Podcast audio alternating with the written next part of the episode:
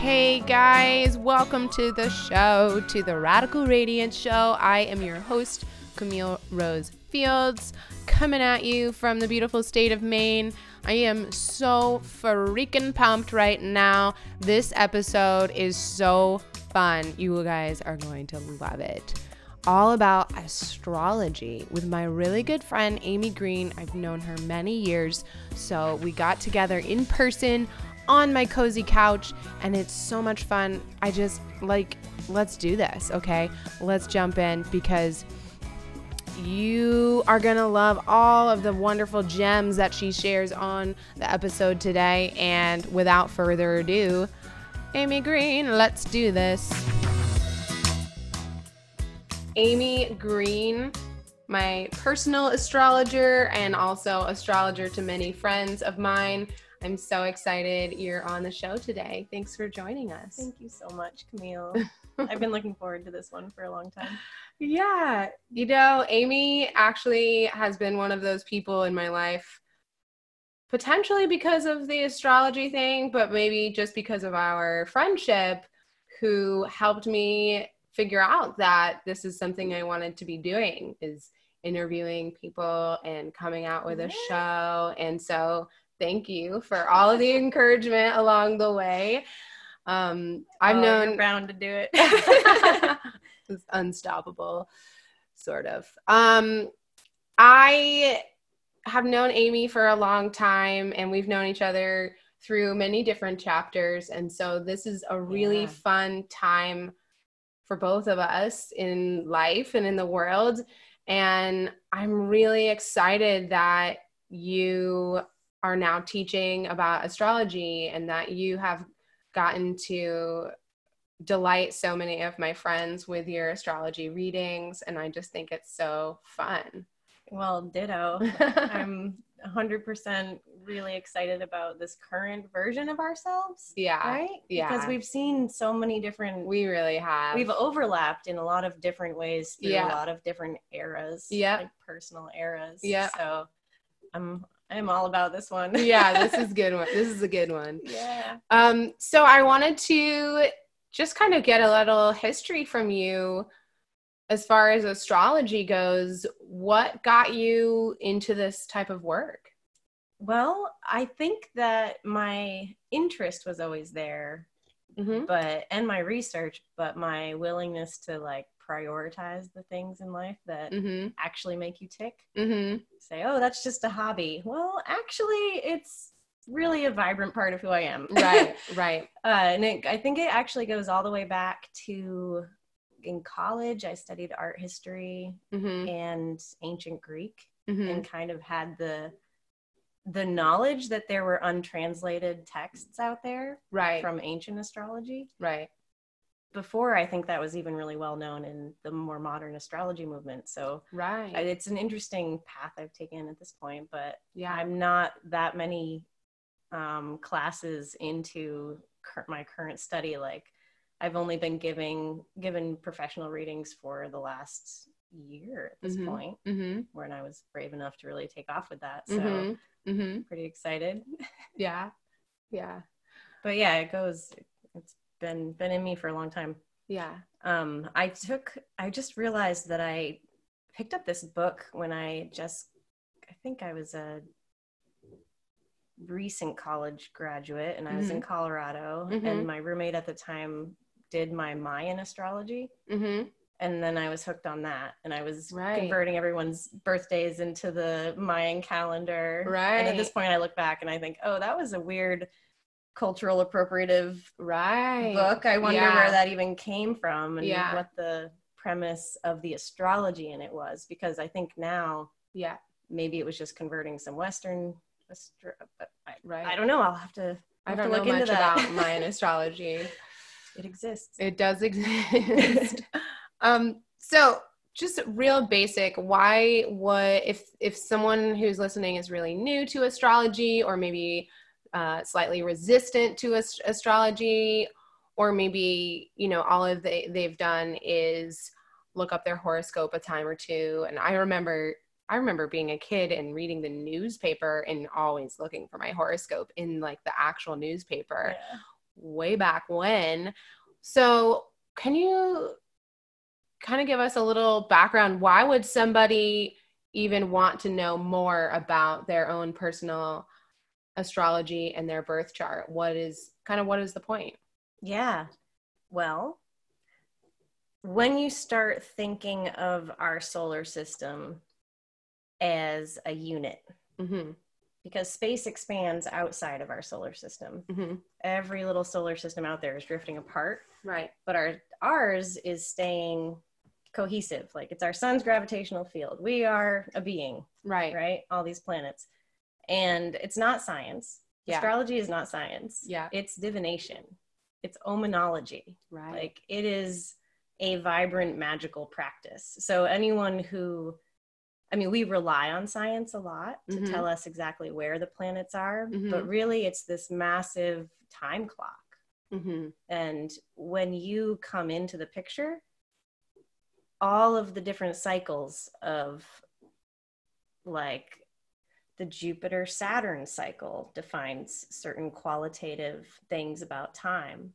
Right. And when you come into that, well, you're either at the closing of it or the opening of it. And that Right. really will give you, it gives you a position in the unfolding of history, Mhm. really, in a lot of ways. Mm-hmm. And then when those configurations come around again or similar ones, it unlocks and opens things in you that maybe were having a hard time, like feeling like their time had come right. and i just i believe in time as so much more of a um like yeah qualitative right. thing right. right a landscape in physical space has different qualities it's Mhm. either mountainous Mm-hmm. you want to have the right gear for the mountains Right. so if the time comes around that you could describe as more like a little more mountainous which is what we're getting into now the Okay. time we're in right now Okay. it's a little tough actually Right. um, you want to have the right gear for that Right. So when you understand what your birth chart is telling you about the cycles that you belong to and what you really like are here walking, Right. then it it's given a lot of uh, it's given a lot of meaning to a lot of people in different ways. Yeah. I think it's worth looking into.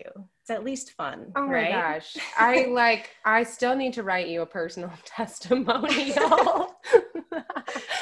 um I got my chart done with Amy at a time when there were a lot of sort of options laid out in front of me and I had gotten my chart read initially by somebody in Los Angeles when I was maybe 21, 22 in that range and I always wished I had a recording of it, but it wasn't. I didn't have you know access to a smartphone, and it at that time, or maybe it wasn't a thing to you know just record things as easily as it is on your smartphone nowadays. Yeah. But I I was mind blown by the information, and at the time, it was very overwhelming to me. So there was about let's see 12 years in between that first reading that i only remembered a little bit about and felt really overwhelmed by and then my reading with you and what happened for me was all of these aspects of myself that i had sort of tucked away or um like you know put down beneath the surface it was it was as though I was getting permission to finally be all these different parts of myself that I wasn't really sure is this more of a reaction to something in my life or is this really truly who I am? Is this like um, an opportunity that I wanted to explore or is this more like my path? And so when I got that reading done with you, it was I mean, I'm still soaking up some of the information from that and I still use it. And this is now well over a year, I think. I still use it all the time for myself as here, this is something to give yourself permission about. This is okay. This is actually just who you are and are meant to be.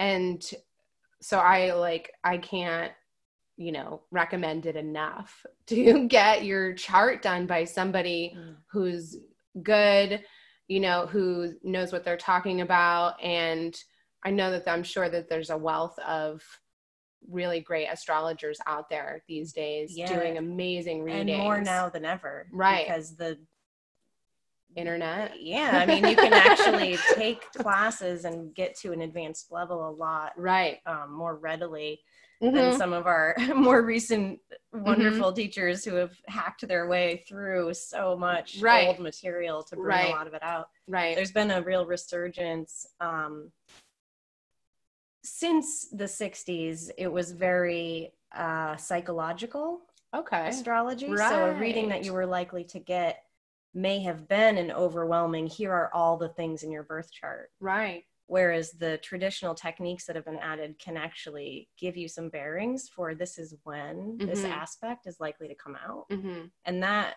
uh, that simplifies a lot of what you can receive in a reading, right? So I Right. do actually heartily recommend looking for people who have studied a little of the traditional Okay. as well. Yeah. Yeah. Uh, and when you're in a reading, a lot is going to come at you, and only keep what sticks. Right.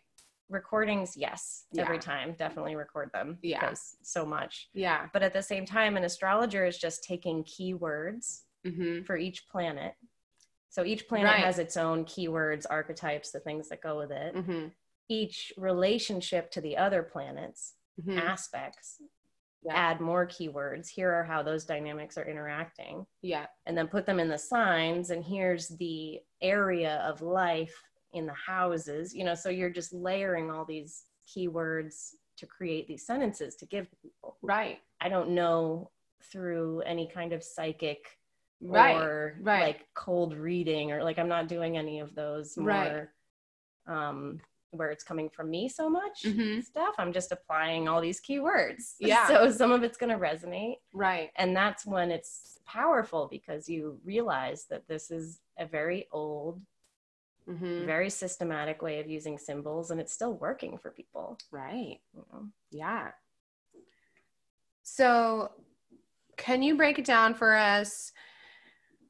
I did a little thing on my story recent, my Instagram story recently, asking people what their sun, moon, and rising signs were, and shared mine.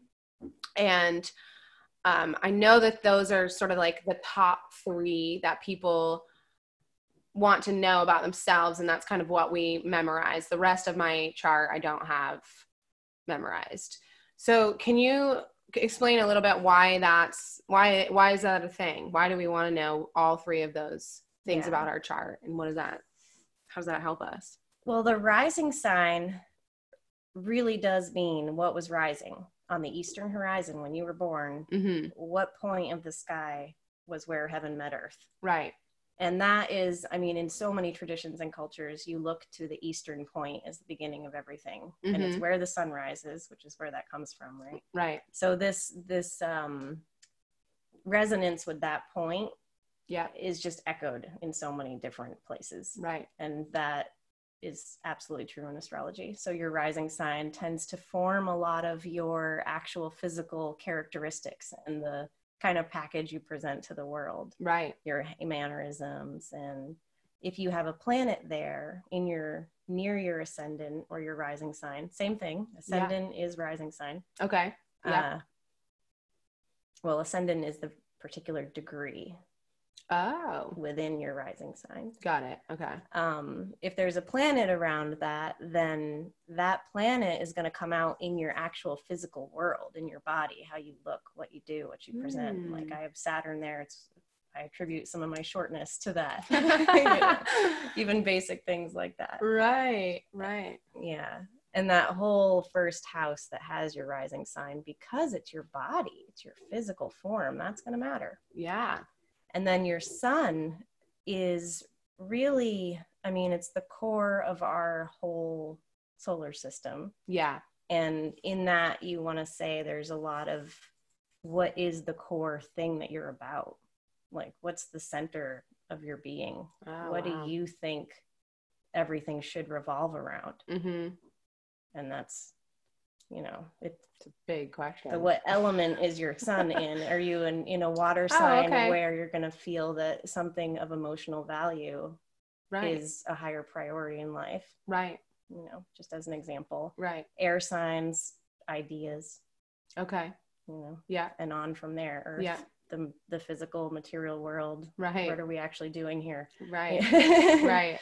So, I guess I should just do the fire since that's the only one I'm leaving out. Yeah. Yeah. What's the fire about? action, movement. Oh, cool. Let's okay. start things. Yeah. Let's get it going. Yeah. We can't just stagnate. Right. you know. That's really cool. And Okay. then your moon should hold just as much weight as your sun. Right. And there's so much in our culture that wants to prioritize the solar, which Mm-hmm. is like the the masculine, Mm-hmm. the solar, the Mhm. thing that actually um makes it move, Mm-hmm. makes it turn. Well, and that's what often people you, when they're saying I'm like for example, I am a Taurus Right. in full transparency. So when people are like Mm-hmm. I'm a Taurus and they leave out the rest, that's usually meaning they're talking about their sun, Yeah. correct? And Okay. sun signs were popularized again back in the 60s, actually Okay. even earlier with Evangeline Adams Yeah. um, in the States. But that's not how astrology was always done. right. It's kind of a weird blip that then stayed with us. yeah, so interesting. Uh, in the Jyotish, which is the Indian or Vedic astrology, but Vedic is a more particular thing, mhm. uh, they prioritize the moon with no questions. I Okay. mean, the moon is in there Just as much. just as much Okay. Right. and the different days that the moon goes around are known and mapped out say we we talk about oh it's a full moon or it's a new moon and then if we Mhm. get particular we think oh it's a quarter moon or a Mhm. first quarter moon they're like no this is day 11 of this cycle and let's talk about that oh, cool. so I really like that. yeah your moon sign again the moon is the only thing of all of the celestial spheres that Mhm. can actually affect matter Okay. so Right. the moon moves the tides, the moon moves the water in our bodies. Mhm. It affects things. We can Mhm. all agree on that. Yeah. The rest of the planets, they are not affecting you. They're just marking time Right. as right. far as, I mean, what I'm willing to commit to. okay okay Whereas the moon, that's really moving you. And so the moon gets the job of translating the light for all the other planets and stars. So as the moon moves, so you feel things. right So as the moon aspects a planet, that's when that's going to be in the horoscope that I would write. right it's not i'm not really going to talk about it unless the moon is having a conversation with it to bring Right. it into reality yeah and so where your moon is in your chart is so many things we have the mother right mm-hmm. uh, the moon circles the earth and it's the first interaction with anything out there it's Mm-hmm. kind of a buffer zone Yeah, just like a mom is a closest. buffer zone Right. think about that right uh, and so it's what you were nurtured with, what you got used to as a child. Mm.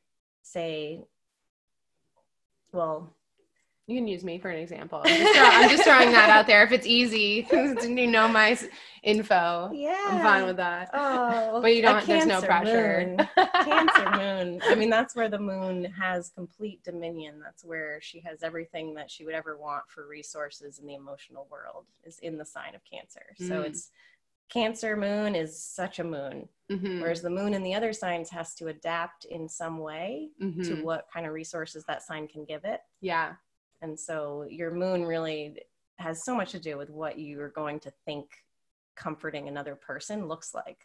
Mm, And right so it can be really helpful if you're doing like talking to two people yeah who are having trouble figuring out if they're nurturing each other in the right way to just talk about your moon signs. wow Can Mm, that's do so, so cool much. That's so fascinating.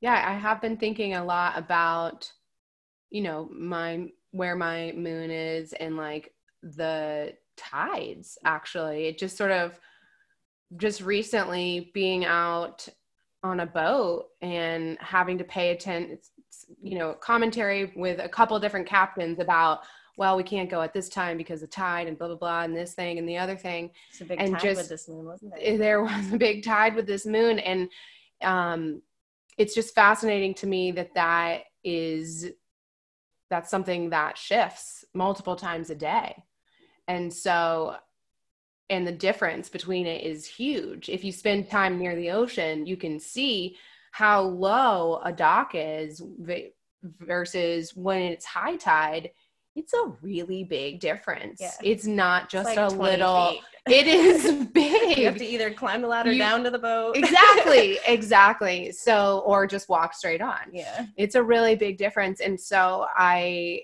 yeah, it's just been interesting to think about with water and where the moon is and also noting full moon and how that's so different from the new moon.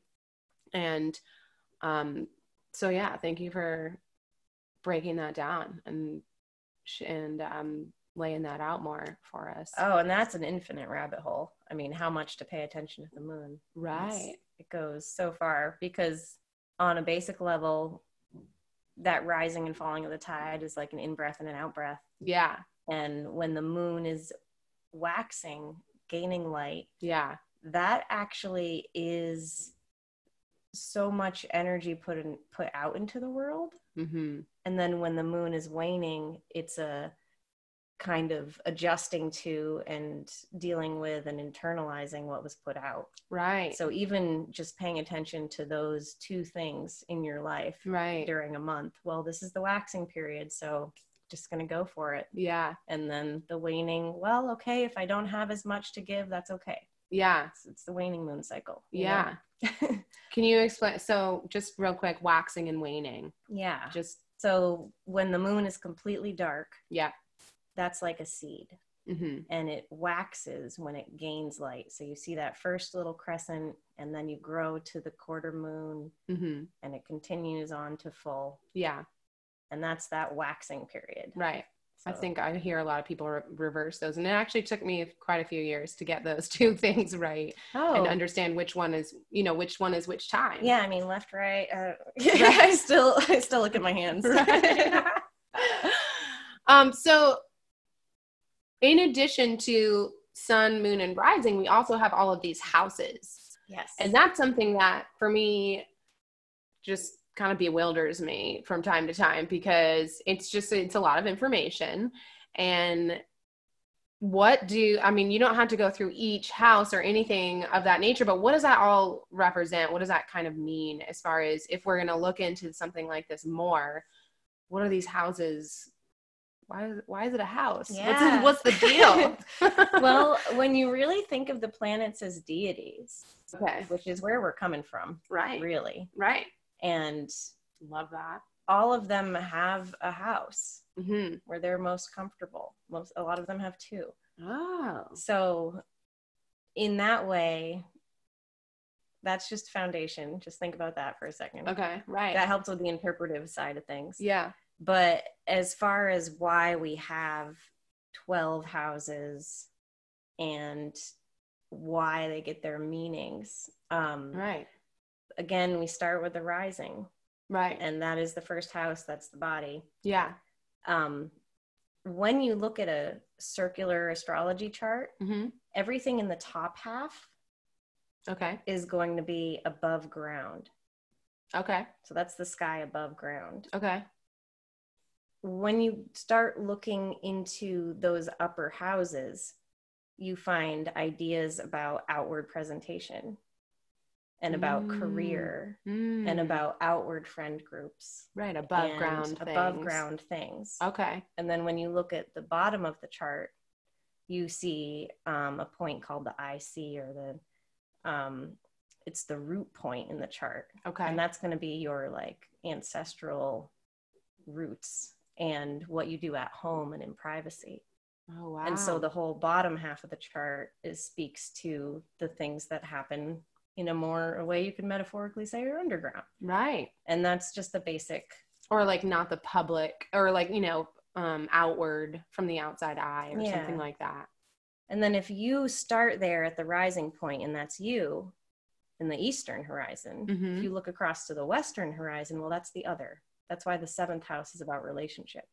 Okay, right, because it's So- a cross. 'cause It's a cross. Oh, And those four houses that form that major cross, where you have self and other opposing it, okay, you have the highest point in the sky, and that's the career, the outward title that you wear. okay, path. yeah sort of and then thing. opposing it you have the who are you who you are at home Right. Those four houses, you could do astrology readings all day long with only those four houses. Oh, I mean, cool. those are that's your who are you, who you with, what are you doing, and where do you live? Right. Like it's and the rest of them are called the cadent houses and well they, they all have these more fancy names right, Right, but right. the other ones are a little bit more subtle they do Okay. add a little um less obvious Okay. interpretive principles and so even if you look at your chart and you say well most of my planets are in these four angular houses Mm-hmm. that person is probably going to have the experience of life being a bit more like, oh, wow, I'm doing a lot. I am Yeah. motivated to do a lot. I'm Right. find myself out. Oh, I'm in all these situations. You know, there's just an, a level of drama Right. where totally. you're more actively out there and engaged. And when you look at the other houses as where all your principal planets are, yeah. you find that your life might be a little more of an inner life. Or, I mean, Right. there's so many different ways of Right. looking at it, but but it does add some juice to any planets that are in those four angular houses. Yeah. Yeah. That's so fascinating. I don't know Okay. if that really answered your houses question. It but there's- did. Oh, definitely. many- well, there's so there's kind of a. l- I mean, There's different How systems many are of breaking up houses as well. oh, So there's 12 houses. okay. Um, the techniques that I use, I've Mhm. shifted all the way to using only whole sign houses. So Mhm. that whole sign is the whole house. Okay. Right. And that's how they mostly did it in ancient Greece. Right. Right. yeah. Yeah. which you know it's worth talking about the difference between constellations and signs as well Okay. because each one of those signs is a 30 degree chunk of the si- of the sky Okay. right Yeah. when you think of the constellations that they were loosely named after Right. a constellation is not a 30 degree chunk of the sky they vary Right. widely some of them are just little here's 3 degrees of Yeah. the 360 degree circle Yeah. oh Totally. this one is- virgo is like huge Right. Right. So it's it's a symbolic way of mathematically making it equal, Okay. having just a way to say that's the point in the sky I'm looking at. Right. It's really just like math, Yeah. Okay. which is why it's so funny when people argue about the precession of which is the fact that stars move over time in relation to our Mhm. position on earth Mhm. yes we know we know they move Mhm. we think Mhm. about it we take it into account it's totally real Yeah. That's funny. Okay. Um. So, how do you think knowing, f- like, fully knowing about our personal birth charts, and say we were to have a session with you or an astrologer, how is that? How is that going to benefit us right now with like the current state of the world? How how is this something that we can be using? wow Dun, dun, dun, dun. Love that. Sorry. No, that's Not great. sorry. Sorry. I mean, and you can It you can depends who you simplify this to a basic. So step one is why is this beneficial for us?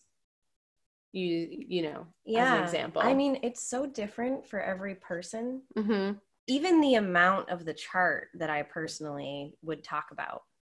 I'm not necessarily going to walk everyone through all their placements. right. Um, Right. If you happen to be going through a particular phase of life, I'm going to talk about that phase of life Mhm. and the In the current session. in the current session. Some Right. of the planets have these very predictable cycles Mhm. that everyone goes through at similar ages. And some other things are only going to happen to you specifically right. based on how the planets in the sky are interacting with your birth chart. So, for Right. example, everyone goes through a Neptune square when they're in their early 40s. Okay. And that's like the midlife crisis. Oh, where wow. right. Neptune is all about diffusing boundaries, and suddenly the structures that you've committed to in life feel like maybe they don't have the same level of meaning. Mm-hmm. for you Mhm. and what do you do about that Right. and so that's something everyone has to go through so if you're in your early 40s we're probably going to talk about the neptune square you know Right. Right. and likewise with other things and the way that it influences everyone's chart is so different so it, also what perf- what year you're in Yeah. just carries so much it's Right. really so specific Yeah. um, as far as how it can actually be helpful to the moment that we're in Yeah. I know that I've become galvanized around a- the same way that you were talking about what parts of yourself are real and what parts are you willing to own. Mm-hmm. And if you hear it outside of yourself, Mm-hmm. um, for example, hey, you have a way of putting words that make that are palatable for people to hear Mm-hmm. and also can get to the heart of things. Mm-hmm. And you're like, oh, is that special? Wait, that is Right. that is a thing that is a, a talent of mine right. and i should own it right. you know Yeah. so i think just having our gifts reflected back to us Yeah. is so empowering It really is and and was and has been in our sessions specifically for me. yeah, Yeah. and my chart does the same thing to me too where i, I think Right. oh okay this thing is hard for me i'm tugged in these two different directions all the time Mm-hmm. actually just knowing that makes those moments easier Right. so Feels like a relief. yeah or if you're going through a particularly isolating time Uh-huh. some transits are just very isolating Mm. where things you thought you could like i'm thinking of um i'm thinking of pluto squares Okay. which is something we're we're going to edge up on soon Okay. Okay. and it really highlights a lot of the power dynamics in the world around you and can Okay. make you feel apart from them and looking Wow. onto into the edges and what do you do at the edge of things well either you grab on for control Right. or you do fear things Right. so that's um, when you're going through a particularly isolating transit it's useful to talk to an astrologer because they can tell you oh wow if you feel lonely through no Mm-hmm. like reason that you can explain mm-hmm. this might help you to place yourself in that you right. know and it when you're going through a 12th house year so there's different um, different years place you more heavily in different parts of your own chart Okay. and they may be more or less familiar and you think am i just this way forever Right. no you're in a window of time i can tell you the dates that it's going to last Yeah. i'm not gonna i can't tell you the particulars about how this will all work out Right. but let's just talk about the archetypes you're working with Yeah. and Yeah.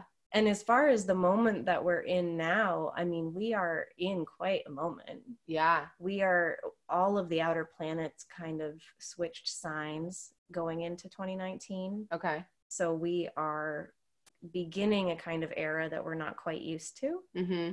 And these are pla- these are planets that take anywhere from two to eight, nine years to transit a sign. So it's like a new Yeah. little decade. Right. Plus, we have all these outer planet stuff, planet configurations happening. We don't need to get all into it, but it's new, it's different, Yeah. and things are shifting for a lot of people. Especially Mhm. this year was quite a walking through the Cancer Capricorn gateway Mm. for a lot of people, and that's a security axis. What is emotional security versus material security? What does Mhm. that mean for you, and what are you what are you doing about it? Mm-hmm. So, and I've started becoming really excited about the ways that Jupiter Jupiter moon aspects can talk to privilege Mm-hmm. in our culture Yeah. and where you can maybe see in a chart where someone's listening space is a little blocked Right. how can you better communicate with people right. where where do you shut people down Yeah. and how is that hurting or helping you you know yeah. there's so there's so much That's really cool. I think that's a really like relevant right now. There's a lot, there's a very huge variety I'm seeing personally in people's capacity to to recognize their privilege and different types and all of that. right and there's some there's some astrology configurations that would make people even res- like resistant to being to the word privilege Totally. and, and yeah. you can know not to say that to that person but to approach it in a way where their listening space can hear what you're saying because what it Right. really is is more about uh, where's connection versus where's where is isolation and separateness we're social creatures we want to connect better yeah. and it's a good tool for that Yeah. That's very cool. yeah Okay. Do you do you ever feel cuz so as an astrologer, you get this sort of download about people. And I know that you, you know, actively see c- new clients all the time and repeated clients too and your friends and family members and all of this. Do you ever feel for yourself is it too personal to know so much about someone's chart or is it more like what you were saying earlier with the key words and that sort of thing and what what kind of is the balance there for you as an astrologer i'm curious and it, And- and and this gets me curious too about like how much do i want to know about a person in my life and their chart right right and when you are meeting a new person yeah taking some time to actually get to know them on a human to human level before you rush right into what's your birth time oh my god that's such is a very important. common thing i think for people yeah. dating especially Especially- like, when's your birthday and what are what are all your signs you know Yeah. and that i think is a little bizarre it is. It is. and the complexity of each chart Mm-hmm. Mm-hmm. means that that's crap.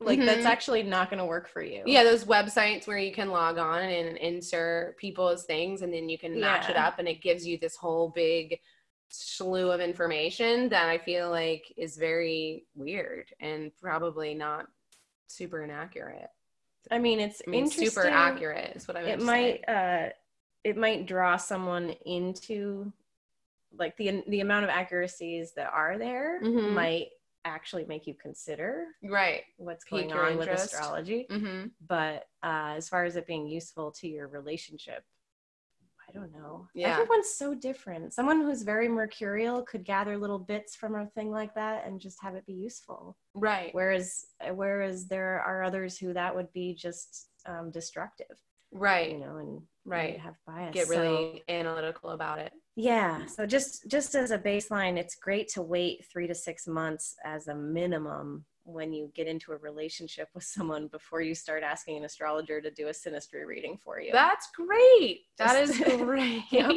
How, hear Throw that, that everybody. Listen up. Yeah. Three to six months. I think that's awesome. Which is even a short window, but you Yeah. never know. I mean, Yeah. Uh, but as far as my like my involvement with people, it's so doing astrology, it's so perfect for my chart. Oh, great. See, isn't that so, So- fun? Yeah. Yeah. And I have, I mean, I've been many different things in life so far. Uh huh. And one of the things that I did was I engaged in polyamorous relationships, Mm right? hmm. Mm And that fit a certain aspect of myself hmm. Mm that now I am no longer doing because I get this like immediate uh, connection with different humans that I then Oh. can that I can then leave, hmm. Right. and it's a helpful, beneficial relationship. Right. I, I'm terrible. I just put out a tweet about this like yesterday. How I've never been good at transactional relationships, right. where Mhm. it's always relationship to Mhm. me, Mhm. and like in the service industry, Mhm. in consulting. Mhm. I was a medical marijuana caregiver for a long time. Mhm. Nothing could ever be just here's your thing, I'll take the money. It was I became Right. an invested person. I just become invested in people. Right. But my boundaries with astrology have become so functional. They've become so functional. I'm so proud of myself. I'm At so this proud point. of you. yes yeah so personally it's really working and i don't feel like i i think that it works better in social situations for me Mm-hmm. to moderate myself to, because everybody has a chart. Yeah. And now Totally. people that I don't even know their charts, I can look at them and be like, oh, this person is pissing me off right now. But Yeah. you know what? Everybody has a chart. Yeah. And I'm sure there's something there that is totally sensible for where they're coming from. And I can just chill out. Like, Yeah. I find even not knowing people's charts, astrology helps me. yeah. Yeah. in That that makes so way. much sense. but with my friends, I mean, I, I know you first. Yeah. you know Yeah, and so yeah. if you trigger my mercurial thoughtful analytic brain and ask me a question about astrology i'm going to go there Mm-hmm. but it's not where i'm living does Mhm. that make sense That makes total sense. yeah Hey, friends, I hope you're enjoying this interview and this episode. Don't forget to click that subscribe button so that you can be alerted anytime a new episode is out every week. So, I also wanted to tell you Amy is offering a bonus ritual reading for anyone who is listening to this episode and wants to book a regular astrology chart reading with her. She's going to throw in this extra remediation ritual for you, uh, we're all about working with your archetypes and helping figure out how that can integrate through your day to day life and benefit you. I cannot say enough about this incredible reading that I received from Amy, and I've had a few follow ups now. I just can't recommend it enough. It impacted my life so much at m- the time that it's it really truly was life changing for me to learn these, you know, innate aspects about ourselves. Okay, back to the episode. Again, if you want to find that booking link, check out the show notes or head on over to the website, CamilleRosefields.com. And that's enough for now. Enjoy. Do you find are there is there a variety of astrologers that are sort of introverted or extroverted and is that like is it more common for an astrologer to be introverted? no Oh. see we need more stats We need more stats on Yeah. astrologers. we do and Oh. then on placements and astrology things in general Yeah. be- we don't have the legitimization from the scientific community to have performed a bunch of studies Right, right. on what particular mm-hmm. groups of planetary things lead to what you know Mhm. we have all this deck i mean we have thousands of years of Mm-hmm. people claiming things and watching the skies and Right. correlating events and Right. you know it's not just psychological it's really about what's happening in the world too Yeah, totally. yeah but i don't know the astrologers that i know are all very very real people Yeah. and it seems a good mix Yeah. So, on that note, this has me curious about introverts and extroverts in general. yeah Is it something in our charts that makes us kind of either direction? Is that something that can be fluid throughout our lives based on where we're at? I see, I think it's so, I feel like it's really common right now. It seems very common for people to announce that they're an introvert on the Mm. internet. There's just probably millions of memes at this point where people are joking about how introverted they are. And I'm so curious is this is this part of the age of technology because people are at home a lot and they don't have to go out and interact with people so they are more comfortable being introverted Oh, that's interesting. and or is it like the time that we're in is it possible to be an introvert for part of our lives and not I was just like getting too complex of a question no, I love it. but I mean, when it makes- astrologically related yeah, is this like related yeah. Um, there are like three or four different things I would look to in a chart to think about how how out there is this person willing to be. yeah But when you talk about things changing over time, mhm so if you have a lot of planets, say in Leo, for example, mhm it's going to be normal for you to understand that there are you are shining there are people observing you and to learn to negotiate that accordingly. Mhm. And that could be more that could be more extroverted. Right. Might not be in certain cases, Right. you know. Everyone goes through there's a technique that I love called secondary progressions. Okay. And as your chart grows with you, uh, the planets actually move into different signs, so you can see different eras of your life Mhm. when your per- when your personal planets, hmm which are the ones closer to us, not the outer ones, Yeah. that form really your different your intelligence and your mode of relating and your mode of action and aggression, and Yeah. um, when those actually move signs, Yeah.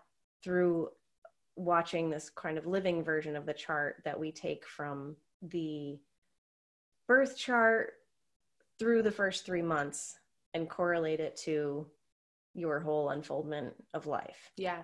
And that's really testament to the fact that kids and babies, like the first year of a baby's life, Yeah. so much happens that is such an influence over the entire rest of the life. So you want to look at what that whole moon cycle is going to look like and then Mhm. you correlate that to the unfolding life. hmm And if one of your if your Mercury is say retrograde when you're born Yeah. but goes direct in the process of secondary progressions, Yeah. that's going to be an inward way of re- communicating Okay. turned expert turned out, you Right. know, turned extroverted Right. more so in different ways you could look at it Right. um, but as far as people in this age Yeah. becoming more introverted Yeah. or sub- or feeling safe claiming introversion when maybe it's just a result of our cultural weird things that are Day to happening day life. Yeah. All the things that are That's really happening. interesting. I think that there are a lot of things that correlate between, say, uh, hospital births Uh huh. being more likely to be scheduled during the day. Right. So we have a lot more of the day sect people where the sun is Yeah. their primary sect light. If you're born at night, the moon is your primary sect light. Oh. and that kind of is tilting society to have more and more people who have a Right. solar affiliation, Right. uh, which would actually mean the opposite. Yeah. Um, more, more extroversion Right. in some ways. Yeah. Uh, but that's just a thing I thought along those lines. Mhm, mhm. Yeah. Wow. This is so cool. Okay. Yeah, and that's like a research It's just topic. it got me thinking about my It's a good children and research what time topic. of day they're born and myself. I was a scheduled birth um, when I was born, and my children were both born around seven o'clock, but one p.m., one a.m. So it was like sun coming up and sun going down Neat. even in the same same month and everything. So on the topic of children, I am curious. I have looked up my children's birth charts. I've never gotten them read or anything. Um, what is your take on this? Because I know we have talked a little bit about it before, um, and I have I've noticed a few people say, I have got to get my kids' chart read when they had their own charts read. And I'm just curious on your take as far as, you know, maybe somebody listening is getting really excited about trying to figure out their child through a chart. And what is your take on that? What do you think is appropriate? Well, I've thought about that a lot. I Yeah. can't say that I fall in any concrete camp about it. Right. um, it has helped me a lot. I have a child, Yeah. and it's helped me a lot to think about his chart very, very briefly and then put it aside. Like, Right. I do not want to delve deeply into my child's chart. right. It's helpful to me to know the ways that the moon does things in his chart because that's me Yeah. doing things to Yeah, him, you know. Right. Right. Wait, am I a little too heavy? Oh, I might be a little too heavy in these ways. yeah. Yeah. You yeah know, totally. Oh, that did help me. Now, to say that someone who doesn't speak that language of astrology and might give it more um, more power than it deserves, yeah. or to be more deterministic. Like, I don't want to tell you your kid is going to be anything. Totally. I don't have that power. Like, the amount of change that can occur and the different ways a chart can grow up is so huge. Mhm. So, there's nothing that's going to tell you your kid is or isn't one way or another, Mhm. just as a given. Right. Uh, and also because what you do is so heavily in what you're going to see in the chart, especially anyone before their first nodal return, um, which is It's a nodal return. so. well, every every nine For years, us non-astrologers. every nine years, and then an 18 year cycle. okay. The nodes of the moon, which is how we plan, how we know where eclipses are going to happen, Okay. uh, kind of churn your chart. Okay. So they complete. Sure. They first they line up. Well, well, first they oppose where they were when you were born, Yeah. and then over time, by the time you're uh, 18, they come around to opposing where they were again. That's an opposition. Mm-hmm. Uh, those details don't matter that much, but the basic thing is before a child is 18, you're going to see much more about the parents than you are about the child in Right. their chart, Right. and that's that's can that can be creepy, Yeah. you know. Yeah. Totally. and depending on the tendencies of a parent um, i can't predict what a parent is going to do with that information Yeah, and I also feel just to insert into that is I think this is kind of an age of parents micromanaging a bit too much. Yeah. Um, it, oftentimes, I'm not saying everybody does, but it's very common to sort of overly project your child or overly micromanage yes your child, and so you you're right. You don't really know what somebody is going to do with that type of information. right Ah. and what they'll hear or not hear Yeah. is the other thing is interpretation Yeah. in uh, in art that's already so pretty just poetic i Mhm. mean Mm-hmm. you're reaching for archetypes you can't describe the face of god you know you have to Mhm. like work around it so Mhm. you're not saying something concrete enough Mm-hmm. Um, the, so, in a more simple way, the only way that I've found it useful to talk to other people about their children's charts yeah. is just to say, don't rule out this type of learning style. Yeah. Don't rule out patience with this process. Yeah. You know, just a little bit more of the um, keeping it more open for different mm-hmm. types of people. I mean, we're coming into some configurations in the next, I mean, even like the next 20 years, Mm-hmm. where uh, neurologically atypical is the new normal. mm-hmm. And there are a lot of Mm-hmm. things in people's just assumptions about how to parent, Right. and you can't. I don't know. We're all on our own journeys with that. Oh yeah. Totally. It's a big. It's kind of a big. So that might have been a very rambly answer to No, all of I that, love but it. I I think think it's I think perfect. deeply about that. I just um Yeah. yeah. You can't you can't hire me to look at a child's chart. Great. There we go. There's your answer. um. Okay. I I really love that, and I fully agree with you on that.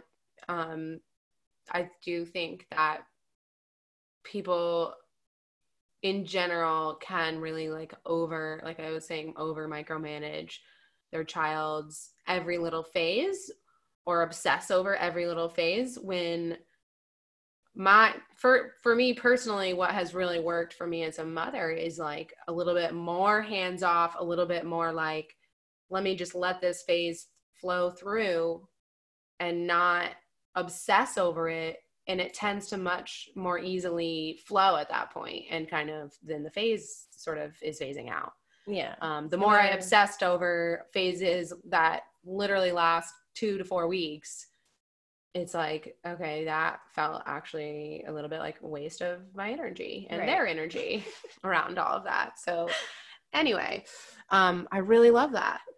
Now I can talk to an adult or I can also I mean I'm into consent Yeah. from someone who can give it. So if- Right. if, someone who is a- an early teen wants an astrology reading of Yeah. their own accord Yeah. and it's not something that's translated through the parent but Right. it's like a direct conversation with, Right. i'm willing to do that Yeah, that feels appropriate. yeah i Yes. just need real consent Yep.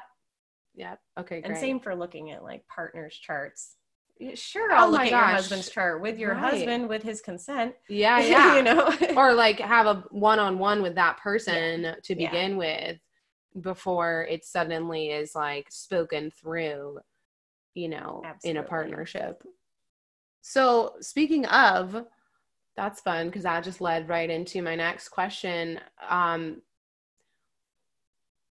and you kind of touched on this a little bit here and there but could you just kind of give us a bit more about how is this helpful how is knowing more about ourselves astrologically helpful when we are relating to other people yeah um, is that something that we all have different formats of in our charts you know um you do Yeah. but your mercury and venus okay your mercury venus and mars this is where the planets right that are not, communication and that sort of thing Yeah. okay this is where the other personal planets that are not your sun moon rising come into play yeah and can be very helpful to learn about right there are a million benefits. Um, me just knowing, for example, that my Venus is in Gemini mm-hmm.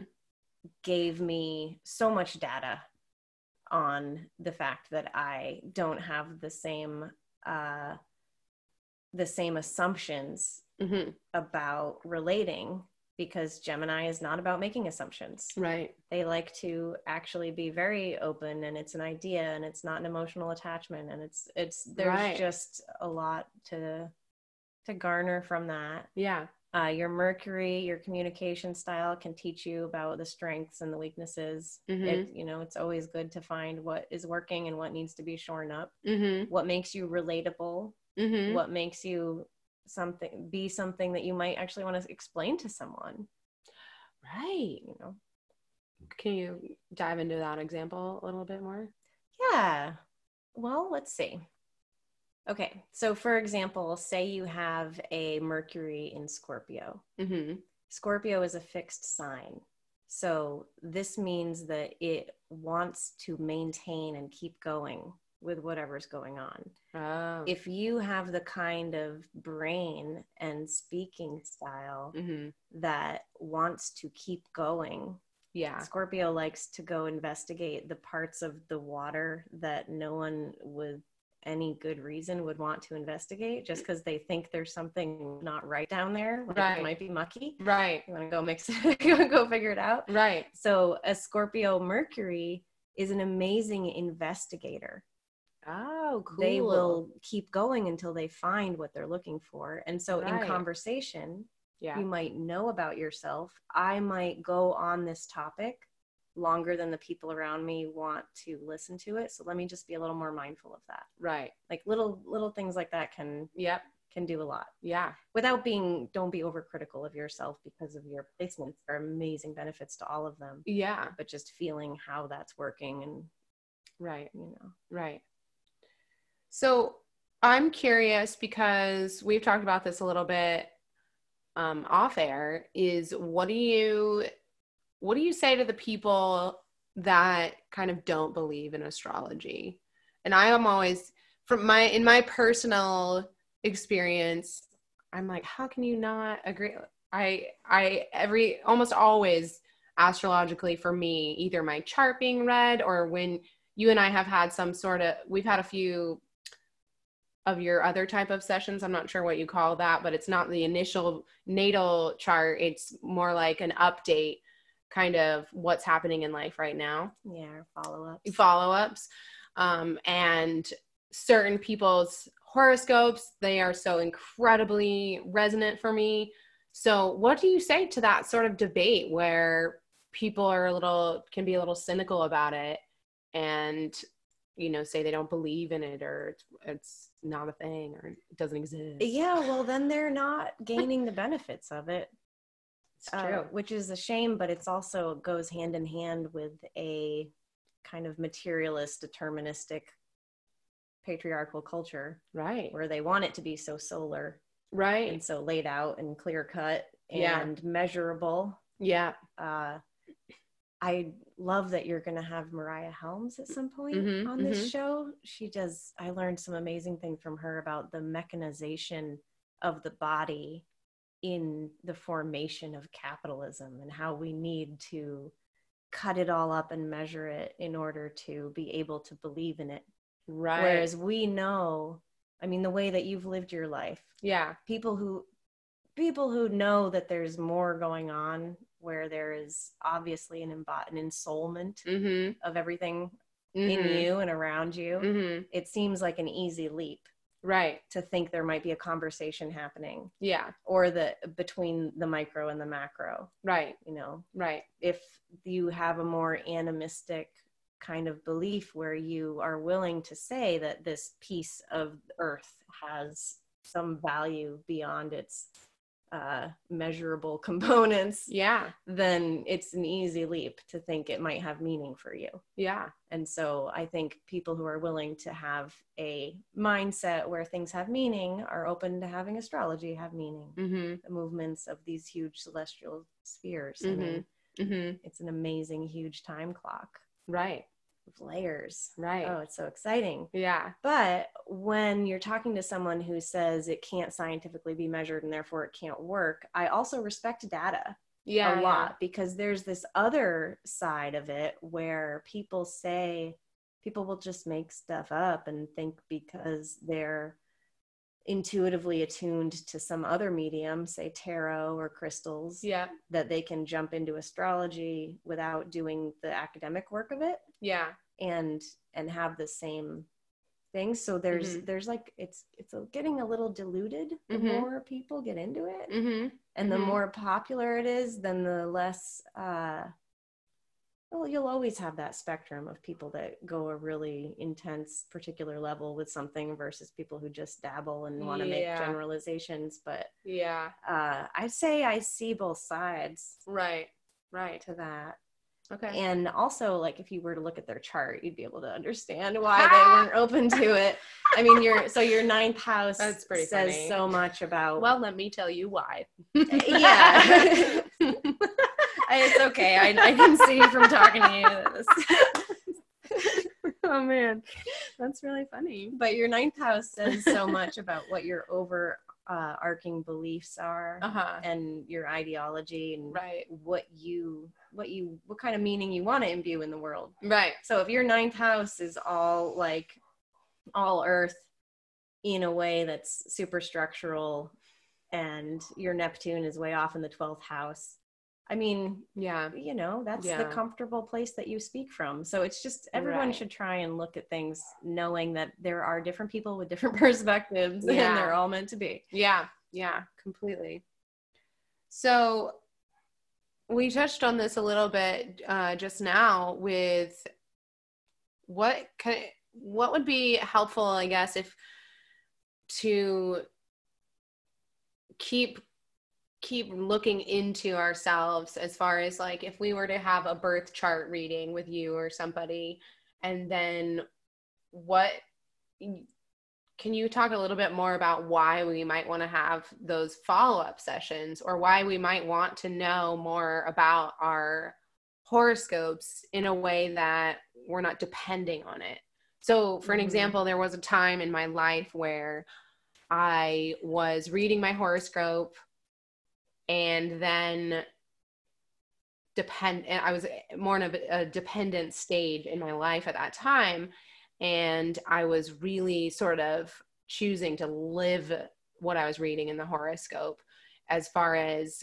um, po- potentially having a negative side effect for me personally Yeah. instead of using it. And now I've more learned how to use that and reflect. Okay, so that's happening on this day. I might want to like pay attention more of it instead of heading into that day as a, with a doomsday attitude. Um, so what can you speak a little bit of, about that? What is how is this helpful in our lives in an ongoing way? right. Well, for some people, it might not be. Mm, It might be too much There you go. dabbling. right, right. uh, there's a quite well known astrologer who I know who doesn't personally use astrology in her own life with her own chart because she found that it was just a bit too much hands on for her. Oh my goodness. But is Hilarious. Amazing giving readings and guiding others.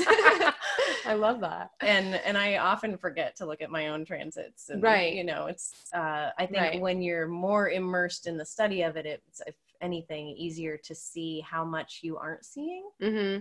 and to Mm-hmm. know that okay what i'm receiving from a horoscope is just a little slice of what this one person happened to say on that day about Mm-hmm. Mhm. this aspect and they could have missed a whole thing Right. these are just humans Yeah. and i think it's going to take a long time for the bots to be able to actually accurately give us any information about things They're- Mm-hmm. Mhm. the apps that are out there at this point are very very low grade Yeah. as far as Yeah, the yeah. astrology they're using that's another side note Right. um, Right. but when you have a reading with an astrologer and you have that conversation Mm-hmm. and then you realize an hour and a half has gone by you thought it was just going to be an hour Mm-hmm. and it's all been amazing and Mhm. fast and and then you hang up the phone or you shut zoom down or whatever mm-hmm. and you have your recording um if they're a good astrologer you aren't going to feel the need to rush back into another reading Right. I mean, the amount that is there should be something that you can go back to and have Right. time with and, Mm-hmm. and all of that. So that's Mhm. one thing. Mm-hmm. Um, if someone just is baiting you and wants to leave you with a, well, come back and we'll figure Right. that out, like Right. that's probably just a tactic. Yeah, yeah. Don't, you don't, probably don't need that. Right. I'm like, I would love for a reading to sit for at least a couple years Mm-hmm. at the same time someone that i see every six months is can also be healthy you know it's it's it's all in how you use it right every, Mm-hmm. Right. every tool is a weapon right. um, right. and that is something that an astrologer can actually see in your chart if you're going to be likely to maybe obsess Yeah, yeah. Okay. um, and so that is one of the things that I don't I actually don't know if other astrologers look for this, but when I first overview a chart, I think, okay, what, how is this person using their spiritual tools at this Mhm. phase? Is this Mhm. part of um, is this part of a deceptive Neptune situation, or are Mhm. they trying to self deceive? mm-hmm. Is that something we're going to need to talk about? Right. You know, like it's it's amazingly versatile. There's so many things. Yeah. I would imagine seeing someone's chart and looking into something like that can really help you and how you deliver it to that person. Right. Yeah. Okay. Hey, friends, I hope you're enjoying this episode and interview with Amy Green. Remember to hit that subscribe button on the show so you can be alerted anytime there's a new episode every week. So, right now it's time for our Take Action segment.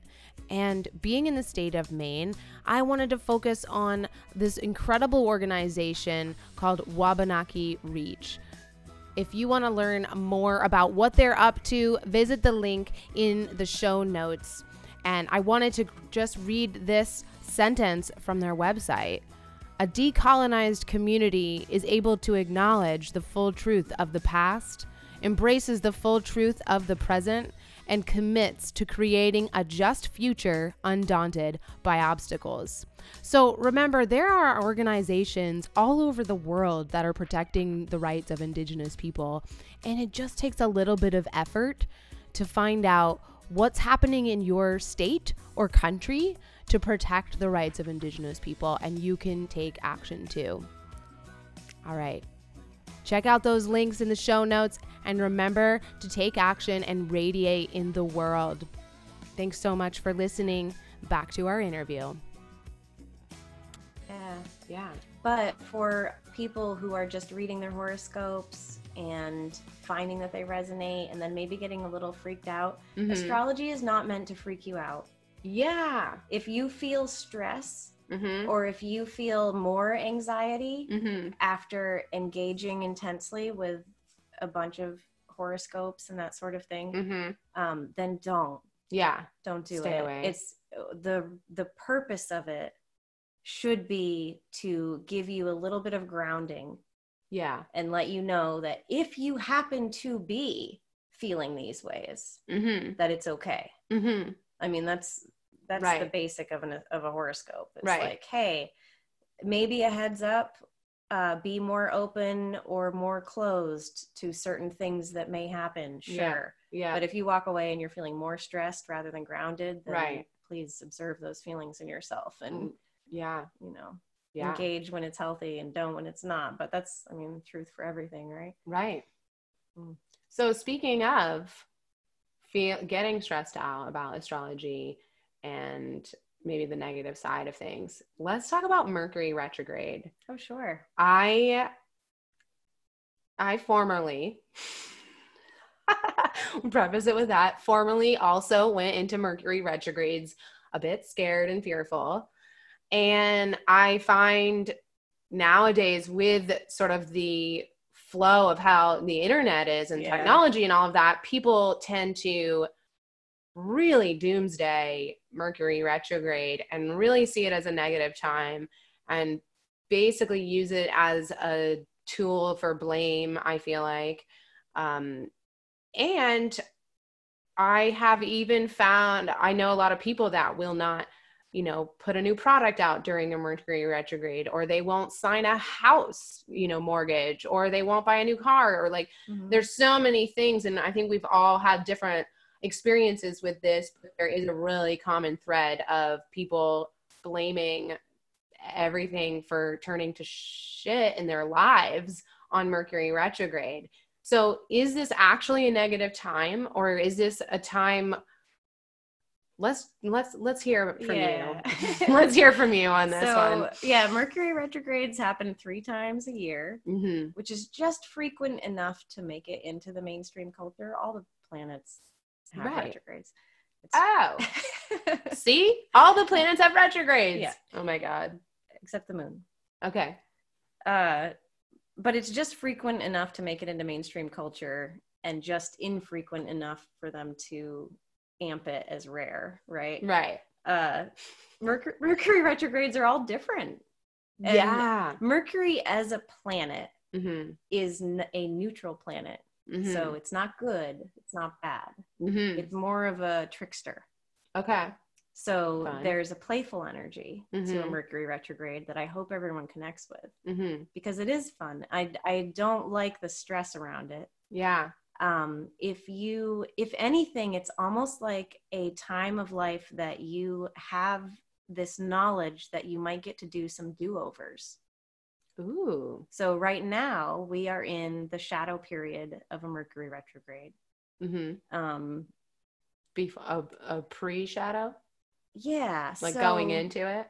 we are in the same territory that mercury will pass back over when it Mhm. retrogrades Right. so the life that we're living right now Yeah. Mercury will come back through and kind of redo or finish up or edit Oh. the things that we're uh, that we're up to. Yeah. Now is having to so a, a typical like nightmare Mercury retrograde story would be, oh, I wrote out this entire long document and then I lost it because my computer crashed Right. these right. things can totally actually happen. I'm- Yeah. I'm, not going to say that that's not a typical Mercury retrograde experience. right. But then what happens is you're given the opportunity to do something over.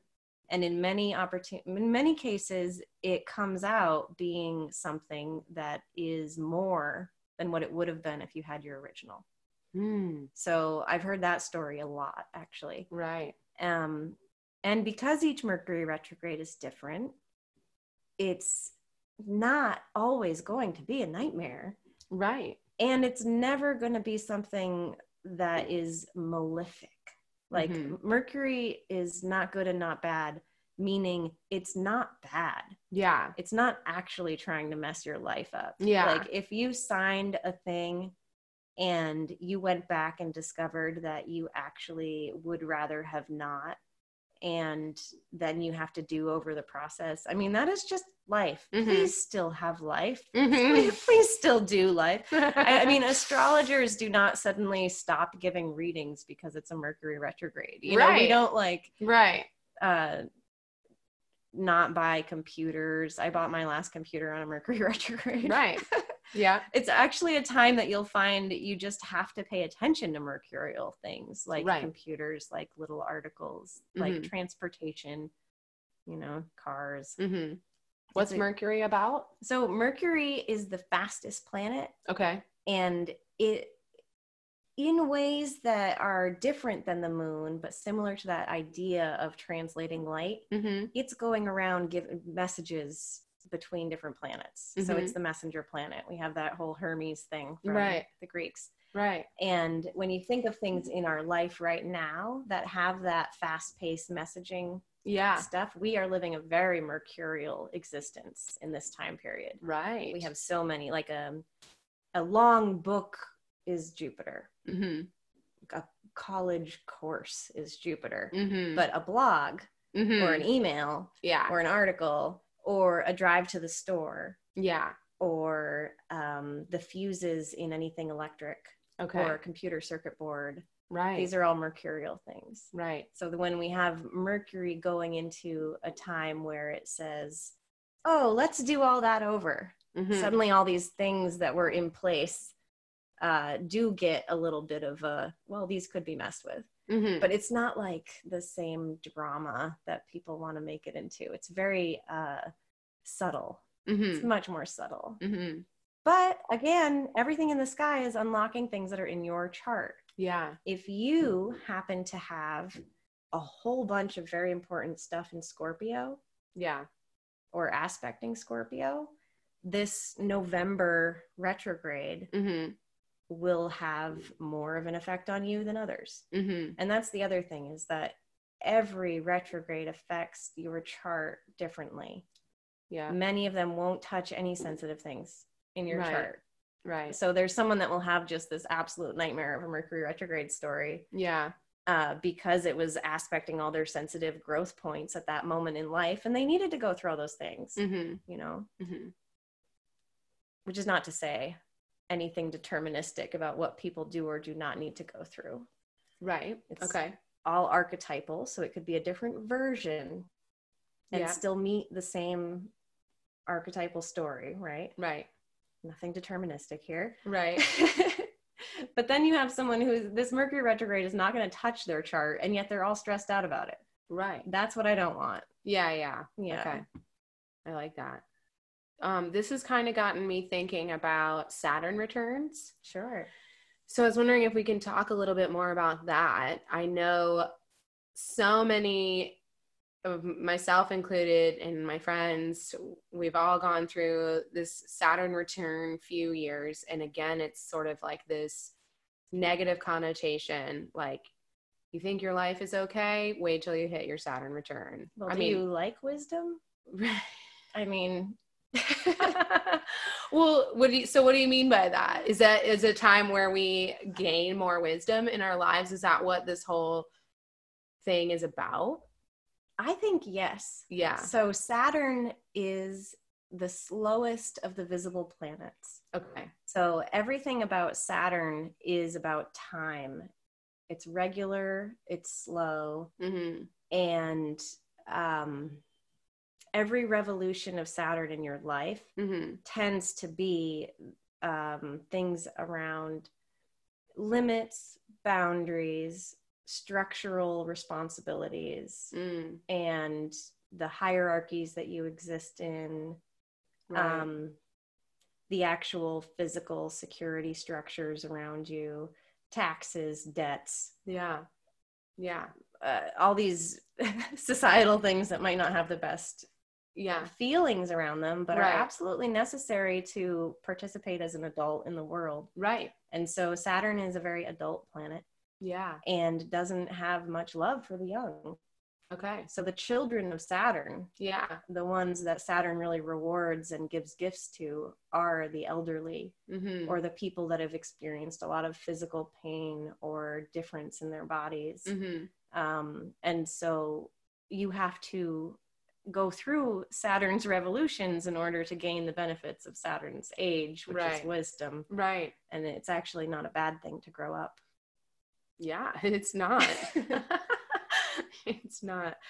Um, I've heard that there's these different stages of childhood and that our final stage of childhood i think is 18 to 25 and so i've thought i've often thought about that with the saturn return and how that sort of like there's this couple of years lingering after this sort of final stage of childhood is come to a completion and then we have this big growth time aka saturn return do we have other saturn returns in our lives and Yeah. if so when do those happen Yeah, you have a Saturn return every 28, 29 years. oh And right you- so this is just the first This is the one first for everybody is this yeah. 20 age age 27 to 38 range Right. Right. And that's why it's the most uh, quote unquote difficult yeah because when you're older, hmm you are more favored by Saturn. oh cool And, s- and it's kind of this transition between the gifts of youth and the gifts of age. right Um, Saturn is actually considered mature between 36 and 42 right um, because it's when you've endured the first square of Saturn. Okay, Mhm. so it goes all the way around, but if you think of a 360 degree circle, yeah when you get to uh, 90 degrees, hmm that's your Saturn square. okay Those can have as much of an impact on a life as the real Saturn return. right If you think about it as like um, lunar phases, okay the new moon would be the conjunction. That's when Saturn reaches the place that Saturn was in your birth chart. okay So Saturn to Saturn right is what you're looking at. right And then when Saturn creates that 90 degree, degree square to your natal Saturn, hmm that is also a trial, hmm honing,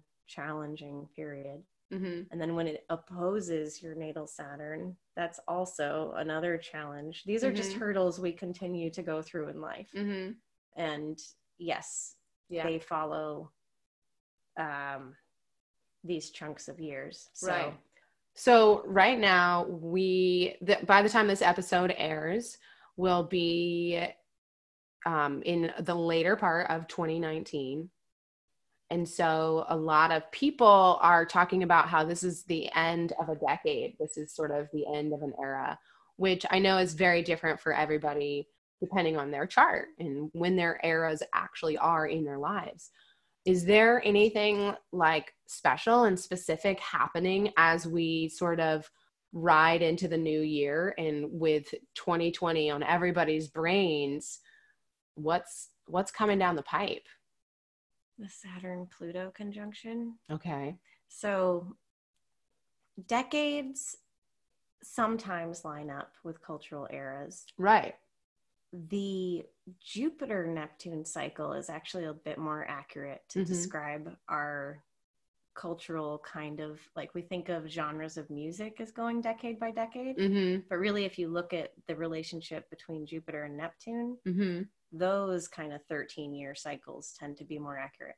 oh okay So that's cool. just cultural arts, movies, Right. that kind of thing. right And we are in a closing Jupiter Neptune square, which means we're going to be looking for some new stuff. right We're definitely ready for the whole cultural stories and myths to change. yeah yeah Um, as we enter 2020, we have the conjunction of Saturn and Pluto in Mhm. Capricorn. mm-hmm And that is a like 33 to 38 year cycle, okay which so three times a century, yeah but we haven't had one in a Saturn ruled or a malefic ruled, which means trickier mm-hmm sign since like well Capricorn would have been near the fall of the Byzantine Empire. So it's it's a big deal. mm-hmm, that mm-hmm. one's a big deal right and that does tend to um, exacerbate uh, polarization hate groups okay walls boundaries right and also the momentum against them right right so Right. that kind of comes to a crux right uh, the larger bigger story that people are probably talking about yeah is that we are moving now to a time when some of these major conjunctions start happening in air signs instead of earth signs. okay So, different than those two I was just talking about. right Um, it is actually a shift in a 300 year cycle. okay wow So that is actually a big deal. That is a really big deal. And this is what people were talking about by saying the age of Aquarius. yeah. Um, now we are going to start the first sign that we're going to have um, the Jupiter Saturn conjunctions in is Aquarius. And so that means that after 300 years of Earth, which is about territory, conquer territory, move through Mm. territory, define Right. boundaries, Right. do all this stuff. Yeah. Now we're moving into air, which is much more uh, fluid currency okay. and the technology side of things, Right. but also just uh, ideas. Um, I don't think it has the flavor of perfection that people think it has. mm-hmm. It's just a new and different time, Mm-hmm. but it is a new and different time, so that's a that's a thing. Mm-hmm.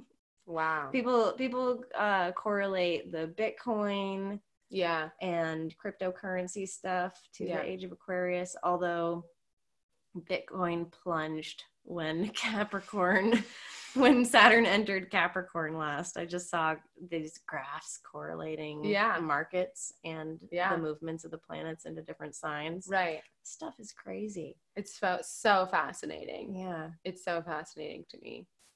And I'd love to, I'll give you some links to post under this Yeah. for more information Mhm. on the Jupiter Mhm. Neptune cycles Yeah. and that movement into air that I'm Yeah. talking about because I'm by no means an expert on that larger shift. Right. Right. But, right. but it is all the buzz in the Yeah. astrology communities. Yeah, and it's a, it really is a big. I mean, it's just a big time right now for data and the world and like the connections across the world. And I feel it's, yeah, there's a lot going on. Yeah, you're not imagining it. Yeah, no. so if somebody is ready to kind of take astrology seriously or take their own birth information seriously, what is the next step for them? Is that to look look you up? I personally like can't recommend my experience enough. Not not my experience, but the experience I had with you um, reading my chart was so profound, and I still remind myself of things all the time and remind myself of this permission that I get to be a certain human that I, the, the certain human that I am all the Certain time. Human. Um, if they want to do what's, what's kind of like your recommendation, if they're ready to book a session, if they're not quite ready for that, what, what do we tell people? Yeah, there are. In order to be an astrologer, you probably need to be writing things. Mm-hmm. And there are many awesome astrologers out there that Mhm. fit what you're looking for. So Mm-hmm. uh, a overview, a natal consultation Mm-hmm. uh, as a first step is wonderful. You can do that with any number of astrologers. Mhm. And I would just recommend reading some of the things that they've written to see if you do resonate with their style. Yep.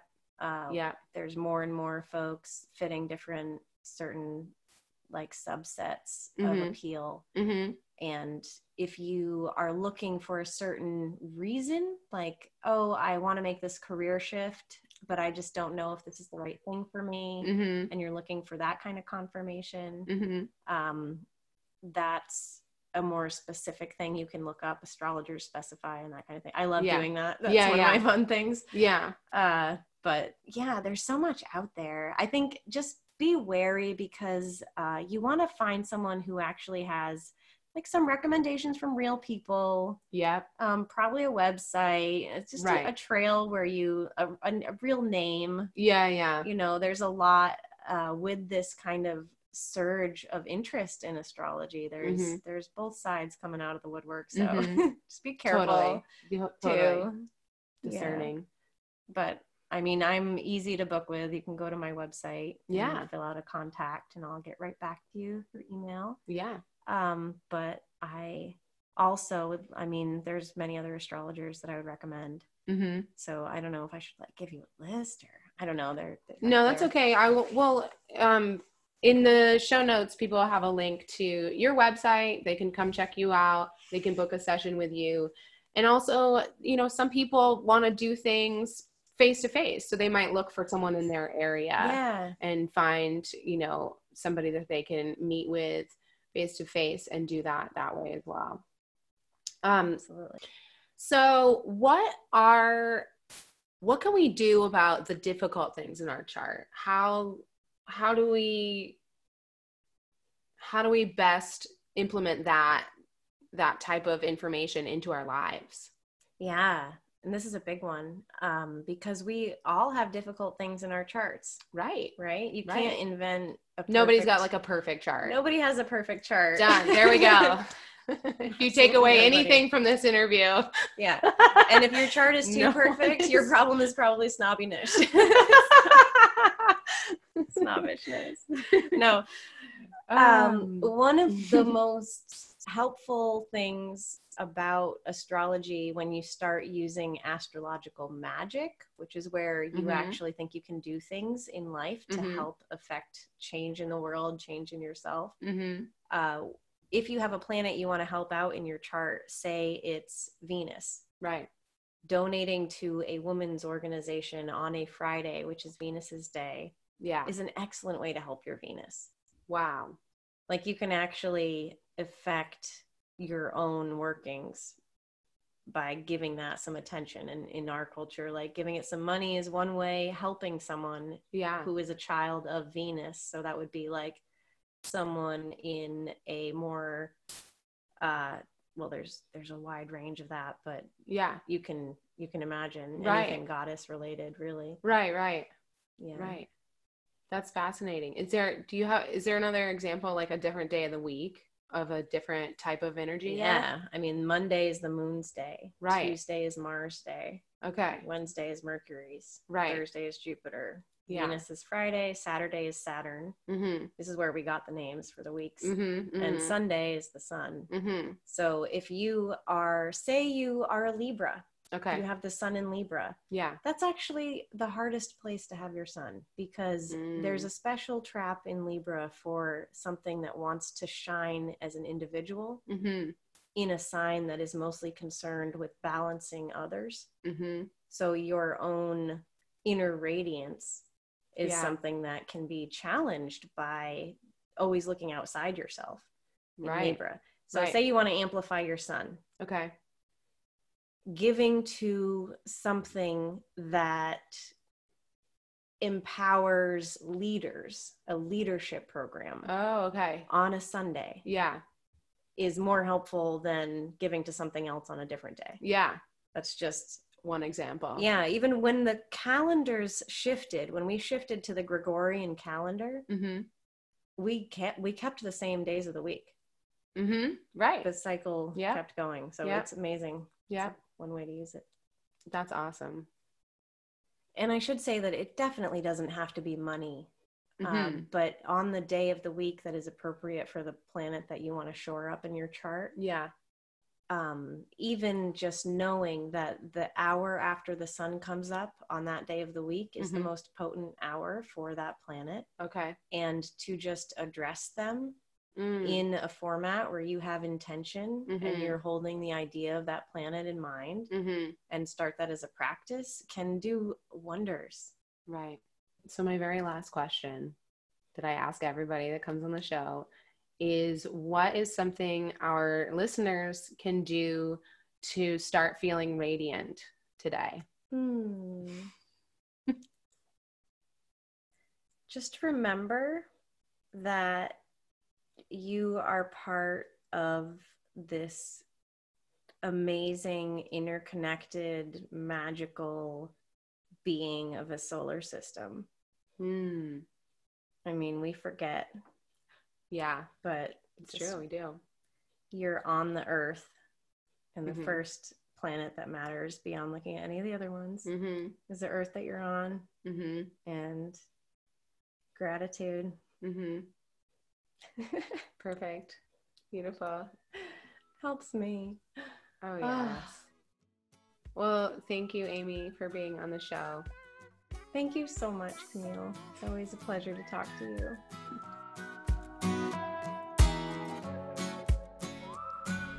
Thank you so much for tuning in today and for listening. here at the Radical Radiance Show. This is your host, Camille Rose Fields. I'm so excited you've chosen to spend the past hour and a half with us. Thank you.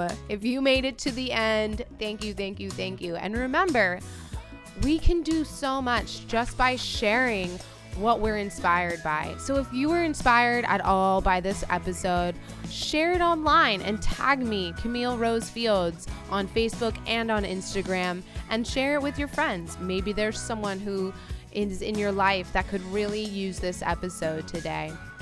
So remember, what we do radiates and trickles out into the world, and it really does matter.